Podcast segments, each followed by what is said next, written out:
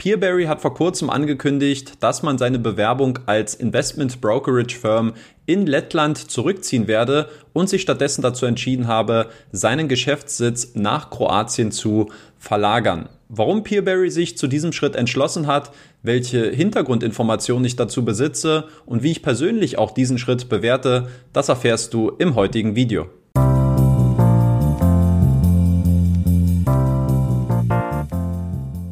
Und damit herzlich willkommen zu einem neuen Video auf dem YouTube-Kanal von Rethink Peer-to-Peer-Kredite. Mein Name ist Danny Neithardt.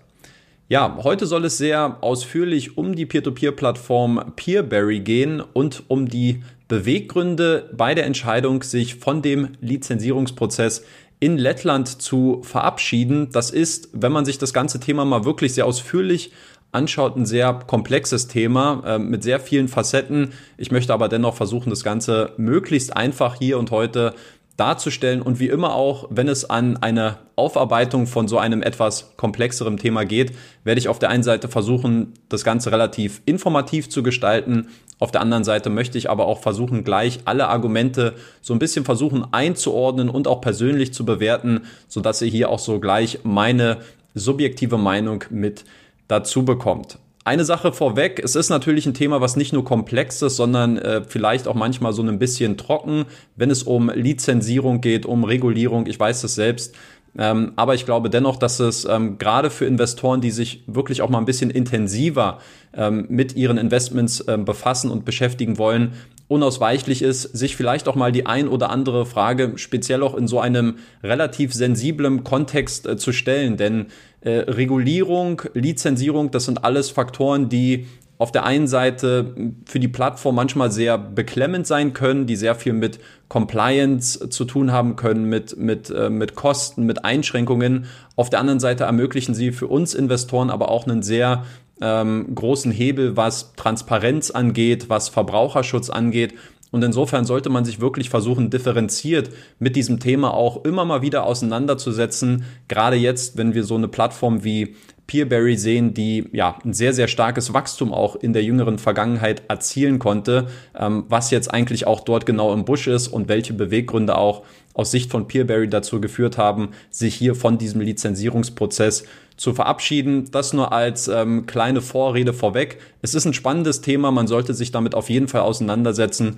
Und ich sage jetzt schon mal Danke an alle, die sich jetzt wahrscheinlich die nächsten 20 bis 25 Minuten anhören werden ähm, mit meinen verschiedensten Sichtweisen zu diesem Thema. Als Einleitung für das heutige Thema habe ich mir überlegt, wie könnte man so ein bisschen einen übergeordneten Kontext herstellen, um hier so ein bisschen einfacher in dieses Thema auch einzugleiten. Und ich glaube, eine Sache, die man vorwegstellen muss, die, glaube ich, auch ganz wichtig ist und die vielleicht auch nicht unbedingt allen Anlegern äh, bekannt ist. Lettland ist grundsätzlich ein Land, was in der Vergangenheit durchaus einige Probleme äh, im Bereich der Korruption und auch im Bereich der Geldwäsche gehabt hat.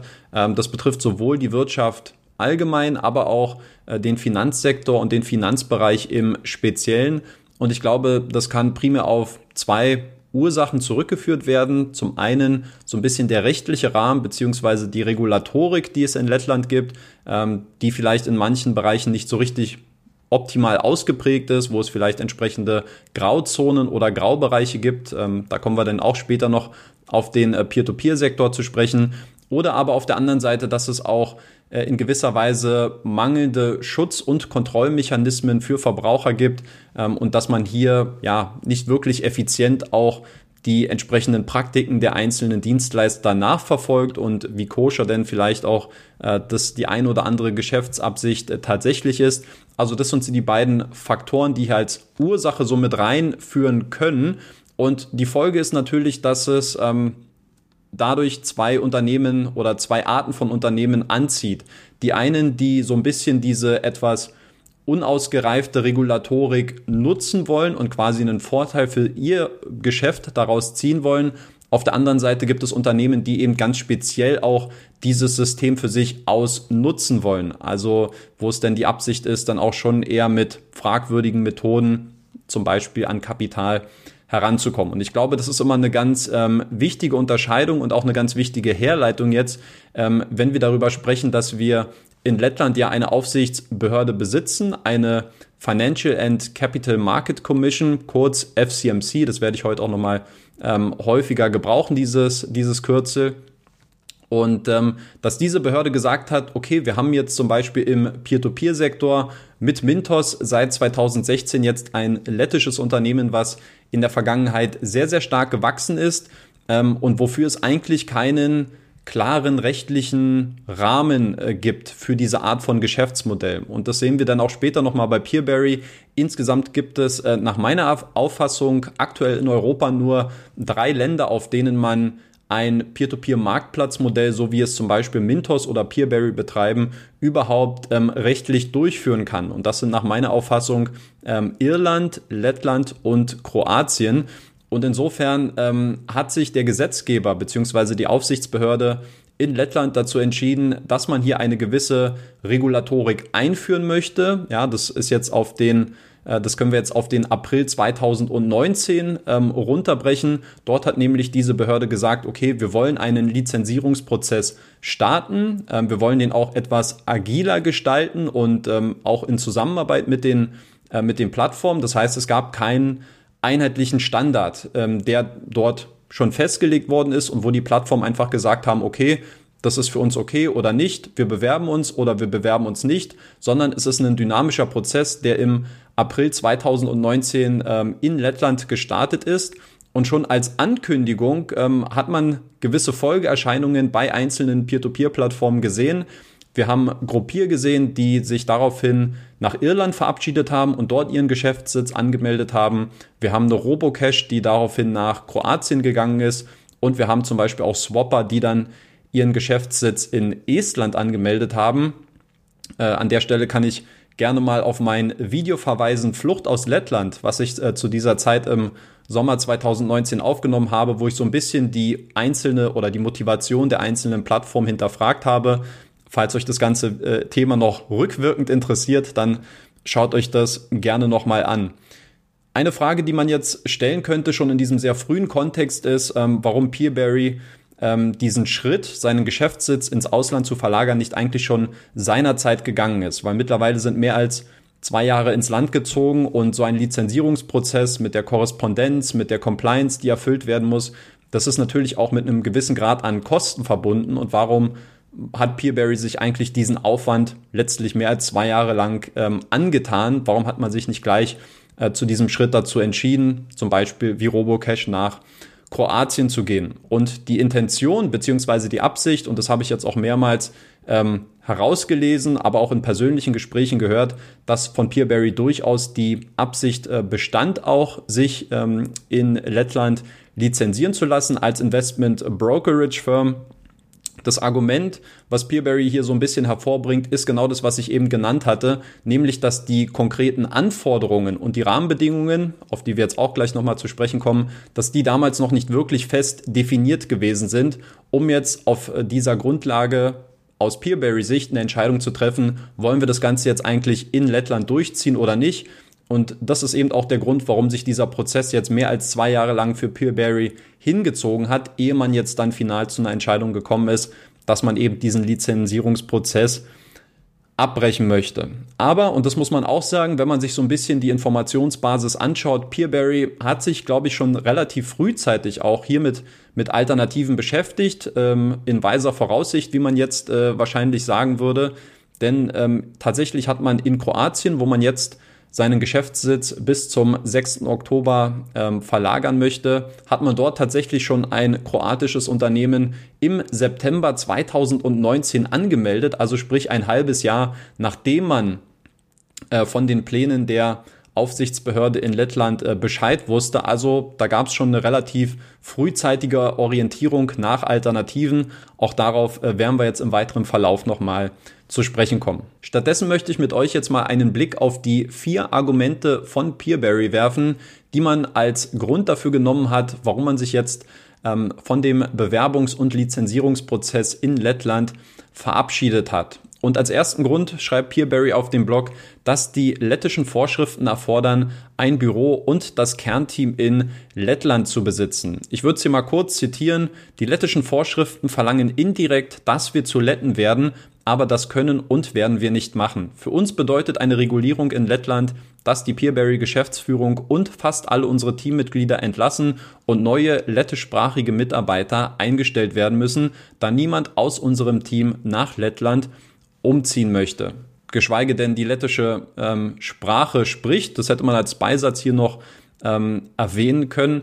Ähm, grundsätzlich, das zum Verständnis, Peerberry ist ein Team, was in Litauen ansässig ist und was eigentlich auch durchgehend vom, äh, von der Teamstruktur her mit Litauern besetzt ist. Insofern ist es hier ähm, ja, von, von der Sprach- als auch von der örtlichen äh, Barriere jetzt also ein Problem von Peerberry zu sagen, wir wollen uns nicht komplett nach äh, Lettland verlagern mit unserem Team, aber zum anderen wollen wir jetzt auch nicht komplett neue Mitarbeiter einstellen, weil unser Team einfach kein Lettisch spricht. Also das ist die Argumentation.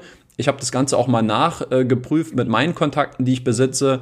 Und es stimmt, die Regulierungsbehörde erfordert tatsächlich, dass man ein ähm, Büro in Lettland, ähm, dann sehr wahrscheinlich in Riga eröffnen muss, ähm, wo dann eben auch ähm, die wichtigsten Personen und da ist auch das Management-Team mit äh, impliziert, was dann auch physisch vor Ort präsent sein muss in, äh, in Lettland beziehungsweise in Riga, um dann auch für die Aufsichtsbehörde greifbar zu sein. Und ähm, ich habe mal geschaut, beziehungsweise nachgefragt. Also es betrifft zum einen das Management-Team, was komplett vor Ort sein soll. Ähm, dann gibt es oder muss es einen lettischsprachigen AML-Beauftragten geben, also einen, der sich um das Thema äh, Anti-Geldwäsche kümmert. Und auch der äh, Chief Accountant, also der Chef-Buchhalter, ähm, muss ebenfalls Lettisch sprechen und muss in Lettland vor Ort ähm, ansprechbar und, und physisch präsent sein. Und ähm, ich glaube, dass hier, was, was hier relativ klar und äh, deutlich wird, ist, dass ein Aspekt äh, sehr, sehr wichtig ist für die, für die Regulierungsbehörde, die FCMC, nämlich der Aspekt der Kommunikation und dass man eben auch vor Ort die entsprechenden Ansprechpartner besitzt, um mit denen dann auch auf die einzelnen Punkte einzugehen. Und das ist natürlich für Plattformen wie Twino oder Mintos eine etwas geringere Hürde, weil es letztlich lettische Unternehmen sind, die auch so oder so schon in Lettland firmiert sind, auch mit ihrem Kernteam. Und insofern stellt es für, äh, für Plattformen wie Tween oder Mintos jetzt eine geringere, geringere Hürde dar. Interessant wird das Thema jetzt bei einer Plattform wie zum Beispiel Debitom Network, denn hier haben wir ja mit Martins Lieberts, dem Gründer und dem aktuell auch alleinigen Gesellschafter, einen Letten, der die Plattform anführt, der allerdings damals aus ähm, halb privaten, halb beruflichen Gründen ähm, nach Litauen ausgewandert ist, dort die Plattform auch gegründet hat und letztlich auch sein Team, was sehr international bestückt ist, ähm, in Litauen beziehungsweise in der litauischen Hauptstadt Vilnius aufgebaut hat. Und ähm, Debitum ist jetzt zum Beispiel diesen Schritt gegangen und hat gesagt, okay, wir gehen jetzt nach ähm, nach Lettland, holen uns dort jetzt ein Büro vor Ort, sind mit unserem Management-Team dort vor Ort tätig. Aber als Konsequenz dessen hat äh, Debitum tatsächlich einen sehr, sehr signifikanten Anteil von seinem Team entlassen müssen, eben weil es sich in Großteilen nicht um ein entweder lettisches äh, Team gehandelt hat, was die lettische Sprache der lettischen Sprache mächtig ist oder eben weil die Mitarbeiter gesagt haben, wir wollen jetzt nicht unbedingt Vilnius verlassen und nach, ähm, nach Riga überwandern. Und insofern gab es hier einen, einen großen Aderlass auch, was, ähm, was die Personalpolitik bei Debitum betroffen hat. Und aus diesem ähm, Aspekt finde ich es ähm, schon nachvollziehbar, dass eine Plattform wie Peerberry dann auch argumentiert, das stellt für uns einfach eine gewisse Hürde dar, wenn wir gezwungen sind, unseren Geschäftssitz, dort, Geschäftssitz dorthin zu verlagern, physisch dort präsent zu sein und auch unser Kernteam in gewisser Weise auszuwechseln, allein aufgrund der Sprachhürde, der Sprachbarriere und wo wir dann darauf angewiesen sind, lettische Mitarbeiter einzustellen. Insofern ist es für mich ein äh, durchaus nachvollziehbares Argument, was Peerberry hier präsentiert, ähm, was, was ich in der Form auf jeden Fall auch nachvollziehen kann. Etwas kritischer sehe ich hingegen die Gründe zwei bis vier, die Peerberry dann noch angebracht hat, aber auf die werden wir jetzt gleich nochmal im Einzelnen eingehen. Das zweite Argument, was Peerberry in seinem Statement veröffentlicht hat, war, dass die IBF-Lizenzierung nicht für Immobilienprojekte gilt und deshalb ähm, gleich auch schon die Schlussfolgerung, dass Peerberry sich dazu entschieden habe, jetzt eine Crowdfunding-Lizenz ähm, in Litauen, in seinem Heimatmarkt Litauen von der litauischen Zentralbank zu erhalten. Denn man hat gesagt, ähm, Immobilienprojekte werden in der Zukunft einfach einen sehr wichtigen und auch wachsenden Teil bei der Geschäftsentwicklung von Peerberry ausmachen und deswegen hat man sich jetzt quasi zu diesem Schritt entschlossen. Das ist an sich auch nicht verwerflich, allerdings ähm, sehe ich nicht wirklich das Argument, was jetzt hier gegen die IBF-Lizenzierung spricht. Denn letztlich hat Peerberry ja auch in diesem Statement angedeutet, dass man ähm, sein Geschäft nicht unbedingt in zwei Teile aufspalten möchte. Aber genau das ist jetzt letztlich passiert. Also die Intention von Peerberry ist, wir wollen einen großen regulatorischen Rahmen für unser komplettes Geschäftsmodell besitzen und wir sehen das einfach nicht, indem wir das oder wir können das aufgrund der IBF-Lizenzierung eben nicht in Lettland erreichen, weil dadurch die Crowdfunding-Projekte, Immobilien, Geschäftskredite, Agrarkredite, weil das darüber nicht abgedeckt ist.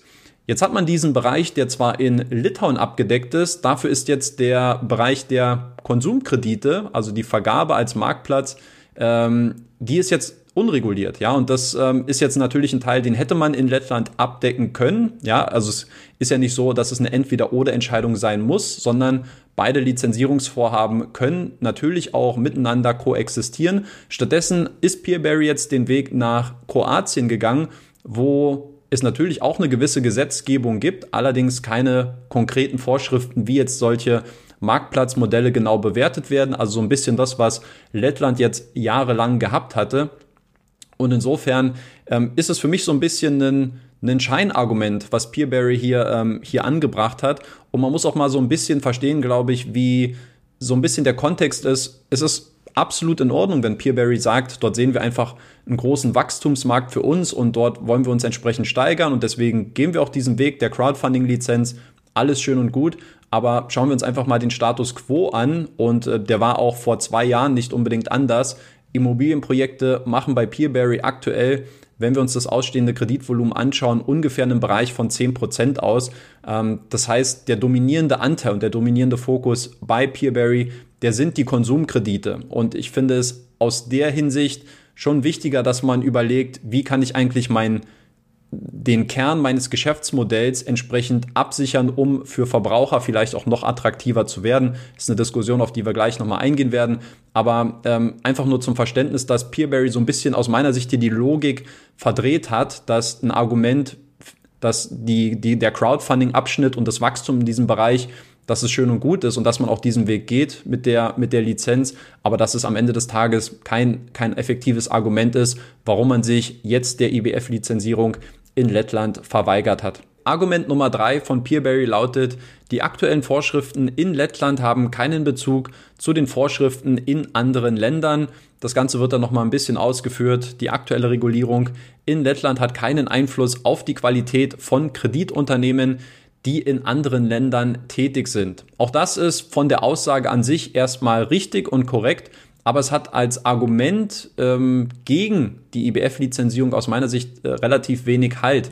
Denn natürlich geht es darum, wenn man eine Regulierung im Inland schafft, dass es nicht darum geht, die Performance oder die Qualität von Kreditgeberpartnern im Ausland zu beurteilen, ja, sondern es geht darum, dass die Unternehmen und die, die Plattform, die quasi im Inland äh, tätig und beschäftigt sind, dass die entsprechenden Regeln und, und Gesetzmäßigkeiten unterliegen.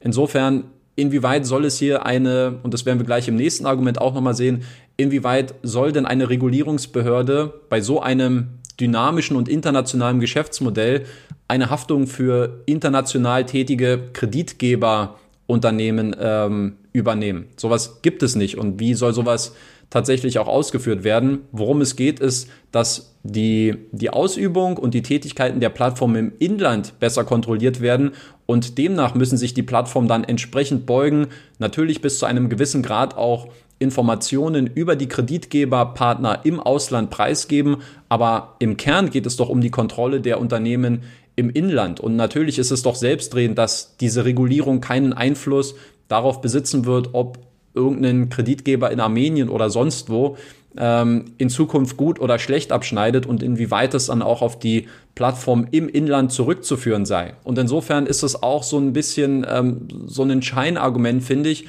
wo die Aussage an sich erstmal richtig ist, Allerdings das Argument für mich persönlich gegen die EBF-Lizenzierung und warum man sich da dagegen entschieden hat, relativ wenig zieht. Und das vierte Argument von Peerberry, das lautet, der Anlegerschutzmechanismus im Rahmen der EBF-Lizenzierung wirft Fragen auf. Ja, welche Fragen werden hier aufgeworfen? Wir schauen mal, was Peerberry dazu geschrieben hat, die lettische IBF-Lizenzierung bietet den Anlegern keine Garantie, wenn der Kreditanbahner in Konkurs geht Schrägstrich insolvent wird. Das heißt, es bleibt alles beim Alten. Der Schutzmechanismus greift nur, wenn etwas mit der Plattform, in Klammern Investmentgesellschaft, passiert. Tatsächlich haben die Anleger keinen wirklichen Schutz, da es kaum Gründe gibt, weshalb eine Plattform in Schwierigkeiten geraten sollte. Ein solcher Schutz beruht lediglich auf einem emotionalen Aspekt, um sich besser geschützt zu fühlen und funktioniert nur auf dem Papier. Also sehr, sehr ähm, klare Aussage, sehr harter Tobak auch, wie ich finde. Ähm, um das Ganze jetzt mal so ein bisschen versuchen zu versachlichen. Das Argument von Peerberry lautet hier, dass die EBF-Lizenz, Lizenz, Lizenz, die, das Argument von Peerberry lautet also, dass die EBF-Lizenz nur eine Art Scheinsicherheit biete, weil es eben keine Entschädigung gibt, wenn ein Kreditgeber insolvent geht bzw. Ähm, seine Forderungen nicht mehr bedient. Auch das ist von der Aussage an sich erstmal wieder richtig, aber es geht aus meiner Sicht auch wieder am Thema vorbei. Denn das Ziel der EBF-Lizenz, ja, da gibt es jetzt mehrere Ziele, aber im Kern würde ich jetzt mal behaupten, dass es darum geht, strengere Kontrollmechanismen zu etablieren und mehr Transparenz herzustellen, um eben möglichen Betrugsfällen vorzubeugen. Aber inwieweit kann man sowas machen ähm, durch eine Regulierungsbehörde, die sich jetzt sämtliche ähm, sämtliche Kreditbücher von äh, x-beliebigen kleinen Kreditgebern aus dem Ausland anschaut, das ist doch gar nicht der Punkt. Also es geht darum, dass ähm, diese Absicherung sich natürlich nur auf die im Inland ansässigen Plattformen beziehen kann, die dann eben auch diesem, diesem, dieser Kontrolle dieser Behörde unterliegen und dass es eben sich nicht auf die Kreditgeber im Ausland ausweiten kann. Denn letztlich ist es eben auch ja, eine, eine Versicherung gegen ein Investitionsrisiko, was es in der Form nicht geben kann. So. Und ich kann natürlich auf der einen Seite den Punkt von Peerberry wieder nachvollziehen, weil er sehr einfach, sehr rational, sehr logisch ist. Aber er hat als Argument wenig Stichhaltigkeit, warum sich die Plattform letztlich dieser Kontrolle, dieser größeren Kontrolle, die dann ausgeübt werden würde auf Peerberry, warum man sich dieser dann ähm, entzieht. Also da sehe ich ehrlich gesagt nicht dieses, dieses konkrete Argument, was jetzt wirklich für mich äh, gezogen hätte. Deswegen würde ich tatsächlich auch bei diesem vierten Argument sagen, ist es für mich eher als eine Art Scheinargument äh, zu klassifizieren. Nachdem wir uns nun sehr stark mit den Argumenten von Peerberry beschäftigt haben, möchte ich den Fokus mal so ein bisschen mehr auf das Verhältnis zwischen Peerberry und der Financial and Capital Market Commission legen, denn ähm, welche Rolle spielt eigentlich die FCMC in diesem Verhältnis und auch in dieser Entwicklung? Ich glaube, das ist ähm, auch nochmal ganz wichtig zu hinterfragen, denn man sagt ja auch immer, ne, it always takes two to tango, also es braucht immer auch zwei Parteien äh, zum Tanzen und insofern ähm, sollte man sich vielleicht auch mal dieses Verhältnis zwischen den beiden ähm, Unternehmen beziehungsweise Institutionen etwas genauer anschauen. Und ich habe mich hier mal in die Peerberry-Gruppe ähm, auf Telegram ein bisschen eingelesen und das ist teilweise echt ähm, ja, abenteuerlich, was man da findet und welche Aussagen da teilweise auch getroffen werden mit ähm, ja, durchaus harten Anschuldigungen. Ich würde die einfach mal ganz kurz durchgehen, dass wir das hier mal so ein bisschen in den Raum stellen, wo Peerberry auch in gewisser Weise die Probleme bei diesem Lizenzierungsprozess gesehen hat. Ähm, eine der ersten Dinge, die ich gefunden habe, ähm, war, dass es wohl sehr wenige und auch nur sehr selten Rückmeldungen äh, seitens der FCMC gegeben hat. Und zu diesem Stand, den wir dann äh, Mitte September hatten, gab es die letzte Wortmeldung wohl im äh, Mai 2021 und darin hieß es wohl sinngemäß, wie kann Peerberry als ein litauisches Unternehmen eine reibungslose Zusammenarbeit mit der Regulierungsbehörde in Lettland sicherstellen, ohne ein Büro in Lettland zu haben? Und wie kann man die Gesetze richtig verstehen, ohne die lettische Sprache zu beherrschen. Ähm, das geht dann weiter, dass ähm, Peerberry darauf verweist, dass man die Regulierungsbehörde wohl im August ähm, zu Gesprächen in Riga eingeladen hätte, diese allerdings unter dem Vorwand der Pandemie abgesagt habe ähm, wohl wissend, und das wird dann von Peerberry unterstrichen, ähm, dass die Behörde sich aber wohl in diesem Zeitraum gewiss mit anderen Plattformen getroffen habe äh, und man wisse davon, dass diese stattgefunden habe. Also auch das eine sehr ähm, eindeutige Anschuldigung. Auch Vorwürfe mangelnder Professionalität äh, konnte man immer wieder rauslesen und dass auch äh, die Beantwortung gewisser Fragen permanent offen geblieben sei. Oder auch äh, für mich persönlich auch sehr harter Tobak. Ich würde es einfach mal nur zitieren. Ähm, Lettland ist ein Wunderland, in dem Unternehmen mit jährlichen Verlusten in Höhe von mehreren Millionen Euro und eingefrorenen Anlegergeldern in Millionenhöhe zuerst eine Zulassung erhalten. Also schöner Seitenhieb an, an Mintos. Lettland zeigt deutlich seine Prioritäten. Wir sind mit einem solchen Ansatz nicht einverstanden und halten ihn nicht für den richtigen Weg. Also man merkt an solchen Aussagen, das ist ein sehr emotional aufgeladenes Thema und ähm, es ist natürlich von außen immer so ein bisschen auch schwer zu beurteilen, wo liegt jetzt die Wahrheit, wo wenn man jetzt vielleicht so ein bisschen dieses ähm, Schulddenken hat, ja, wo würde man das jetzt eher gewichten bei der, äh, bei der FCMC, vielleicht doch eher bei Peerberry. Ähm, ich kann dazu nur so viel sagen, die offiziellen Aussagen der Plattform sind ja in der Regel immer sehr positiv gewesen, ja, ähm, sei es von Twino, von Bayernwest, von Mintos, äh, auch von Debitum. Also es gab eigentlich immer meistens ein, ein positives Feedback, dass man sehr in kooperativen äh, Gesprächen sei, guter Austausch, guter Dialog, schnelles Feedback. Ähm, ich aber sagen muss, das Feedback, was ich so ein bisschen hinter den Kulissen bekommen habe, schon ein leicht anderes gewesen ist, ähm, dass eine gewisse Planlosigkeit manchmal vorherrscht, dass ähm, die Prozesse sich teilweise ähm, sehr lang gezogen haben, dass man so ein bisschen in der Warteschleife immer hing, wie es weitergehen soll. Also ich glaube, dass es, ähm, das sieht man dann, glaube ich, allein schon an der Tatsache, wie lang sich dieser Prozess der Lizenzierung auch gezogen hat. Also damals war die, ich kann mich an, an, an Anfang 2020 erinnern, da hieß es, äh, ja gut, also Q3, spätestens Q4 ähm, sollte das mit der Lizenzierung dann auch durch sein. Und jetzt sehen wir, wir haben jetzt ähm, Ende Q3 2021. Ich weiß nicht, inwieweit man das wirklich äh, auf eine pandemiebedingte Entschuldigung äh, zurückführen könnte. Aber faktisch ähm, habe ich hinter den Kulissen durchaus auch ein etwas anderes Meinungsbild gehört als das, was man nach außen und nach extern äh, kommuniziert hat. Und insofern finde ich, ohne das jetzt wirklich effektiv beurteilen zu können, was bei Peerberry jetzt wahr ist, was nicht, ähm, dass ich einen gewissen Grad an Vorwürfen durchaus nachvollziehen kann und dass man hier ähm, für diese Entwicklung sicherlich auch eine gewisse Teilschuld bei der FCMC suchen sollte. Dann möchte ich persönlich noch auf zwei Fragen eingehen, bevor ich dann zu meinem abschließenden Fazit übergehen würde. Die erste Frage, ähm, warum geht Peerberry jetzt eigentlich den Weg nach Kroatien? Man hat ja angekündigt, dass man hier seinen Geschäftssitz bis spätestens zum 6. Oktober vollständig nach Kroatien übertragen möchte. Ähm, ich habe mal geschaut, was Peerberry dazu schreibt. Ähm, insgesamt gab es ähm, so eine Art ja, ähm, Anforderungskatalog, den Peerberry hier gestellt hat für seinen neuen Geschäftssitz. Ähm, sie haben gesagt, es muss ein Land in der EU sein. Es muss die rechtlichen Anforderungen erfüllen, wo die Durchführung des Geschäftsmodells möglich ist. Und da kommen wir dann auch wieder auf diesen Fakt zu sprechen, dass es ja momentan nur sehr reduziert möglich ist. Sprich, Lettland, Kroatien und Irland, so zumindest mein äh, Wissensstand. Ähm, und dass die Möglichkeit, das Geschäft vom Heimatland aus zu betreiben, äh, möglich sein sollte.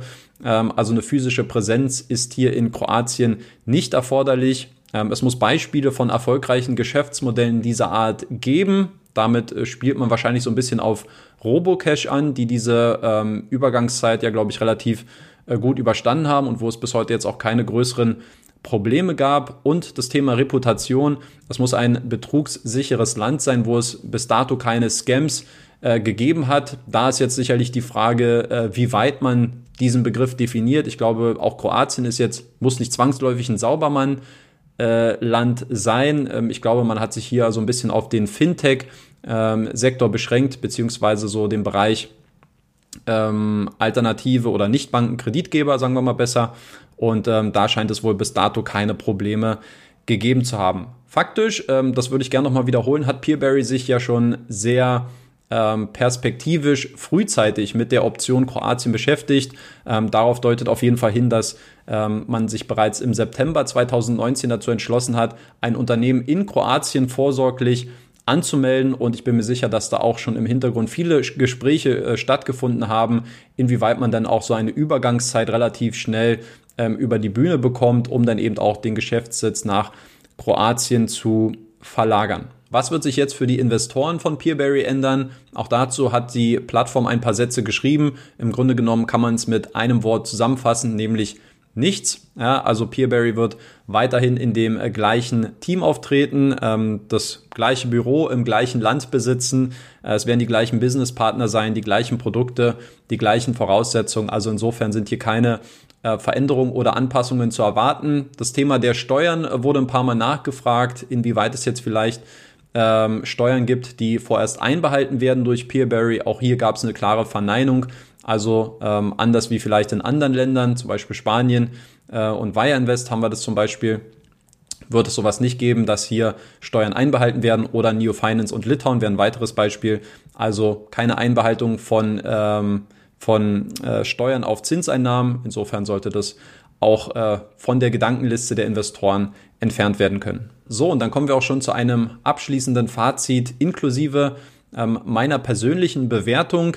Ich habe mir hier einige ähm, Gedanken dazu gemacht. Ich würde erstmal ähm, grundsätzlich sagen, dass ein, ein Lizenzierungsprozess für mich erstmal immer bedeutet, dass man sich als Unternehmen mit seinen strategischen Zielen auseinandersetzen muss und inwieweit so ein Lizenzierungsprozess auch hilfreich ist, um sein Unternehmen weiterzuentwickeln.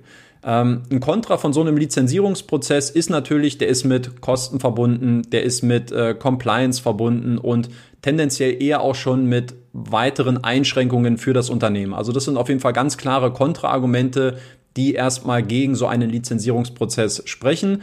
Auf der anderen Seite darf man aber auch die Vorteile von so einem ähm, Lizenzierungsprozess ähm, nicht verkennen. Das könnte nämlich in der Regel auch zu mehr Sicherheit für die Verbraucher führen, zu einem größeren Vertrauen ähm, und gegebenenfalls auch äh, weitere Möglichkeiten, um sein Geschäftsmodell ähm, dann auszubauen. Ja, und das sehen wir jetzt zum Beispiel auch durch diese äh, Brokerage-Lizenz sind Unternehmen oder Plattformen wie Twino und Mintos schon relativ offen und transparent, wenn es darum geht, ähm, wie kann man vielleicht auch neue Anlageprodukte integrieren, ETF-Handel, Sparpläne, Aktienkäufe. Also da gibt es wirklich viele Möglichkeiten, die sich dann auch durch so eine Lizenzierung ergeben. Und insofern sind es eben auch Vorteile, die man als Plattform hier mit äh, bewerten und betrachten muss. Für Debitum würde ich sagen, kommt es jetzt wahrscheinlich in dem Sinne nicht so richtig in Frage.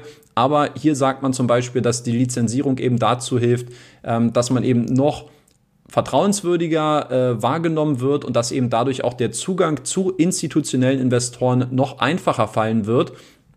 Und insofern ist auch das ein Vorteil, den man eben in so einer, äh, in so einer Chancen-Risiko- ähm, oder Kosten-Nutzen-Rechnung in so einer Kalkulation einfach mit berücksichtigen sollte.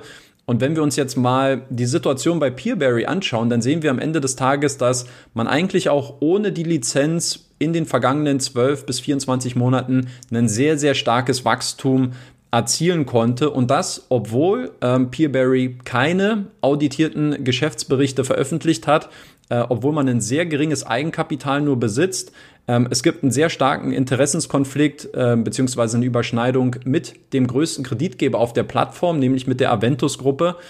Ähm, und jetzt fragt man sich natürlich, wenn man dieses Wachstum trotz gewisser Einschränkungen erzielen kann, welchen Mehrwert bietet jetzt letztlich ähm, und ganz effektiv betrachtet so eine Lizenzierung? Ja, und ich finde, dass diese Frage nur fair ist, wenn man sich diese auch stellt. Und ich glaube, offiziell war die Antwort von Peerberry relativ offensichtlich, nämlich, dass es keinen Mehrwert für diese Lizenz gibt. Inoffiziell glaube ich, dass man einen Nutzen und einen Mehrwert ähm, der Lizenzierung durchaus erkennt, aber dass eben der Preis dafür, der von der äh, Regulierungsbehörde gefordert wird, von der FCMC, dass man den einfach als äh, zu hoch erachtet und dass man nicht um jeden Preis bereit ist, ähm, diese, diese Maßgaben und diese, diese Vorgaben zu erfüllen. Insbesondere, dass man den Geschäftssitz komplett verlagert, physisch in, in Lettland präsent ist, äh, dort ein lettisches Team einstellen muss. Ich glaube, dass das eben so ein bisschen der, der Dealbreaker für Peerberry äh, gewesen ist, warum man sich letztlich dagegen entschieden hat. Wie bewerte ich das Ganze jetzt persönlich? Ich finde, hier gibt's äh, auch wieder mehrere Seiten, die man betrachten muss. Für mich auf der einen Seite sage ich, ähm, es ist eine, es ist eine Business-Entscheidung, die man am Ende des Tages ähm, respektieren muss. Ähm, und ich glaube, dass dieser Schritt, den Peerberry jetzt gewählt hat, dass der auch berechtigt ist, wenngleich, ähm, was ich so ein bisschen ankreide, äh, dass man ihn eigentlich aus den, falsch, äh, aus den falschen Gründen so ein bisschen versucht hat zu verkaufen. Also Peerberry ist eine Plattform, die ähm, gerne Klartext spricht. Das haben wir auch heute in dem Video wieder mehrfach gesehen. Aber für mich waren die Gründe, die hier dargelegt worden sind, ähm, nicht wirklich, wie sagt man, konkurrent. Ähm, also das war für mich nicht so stimmig, nicht so einheitlich. Und insofern ist das so ein bisschen das, was ich Peerberry bei der Nummer ankreide.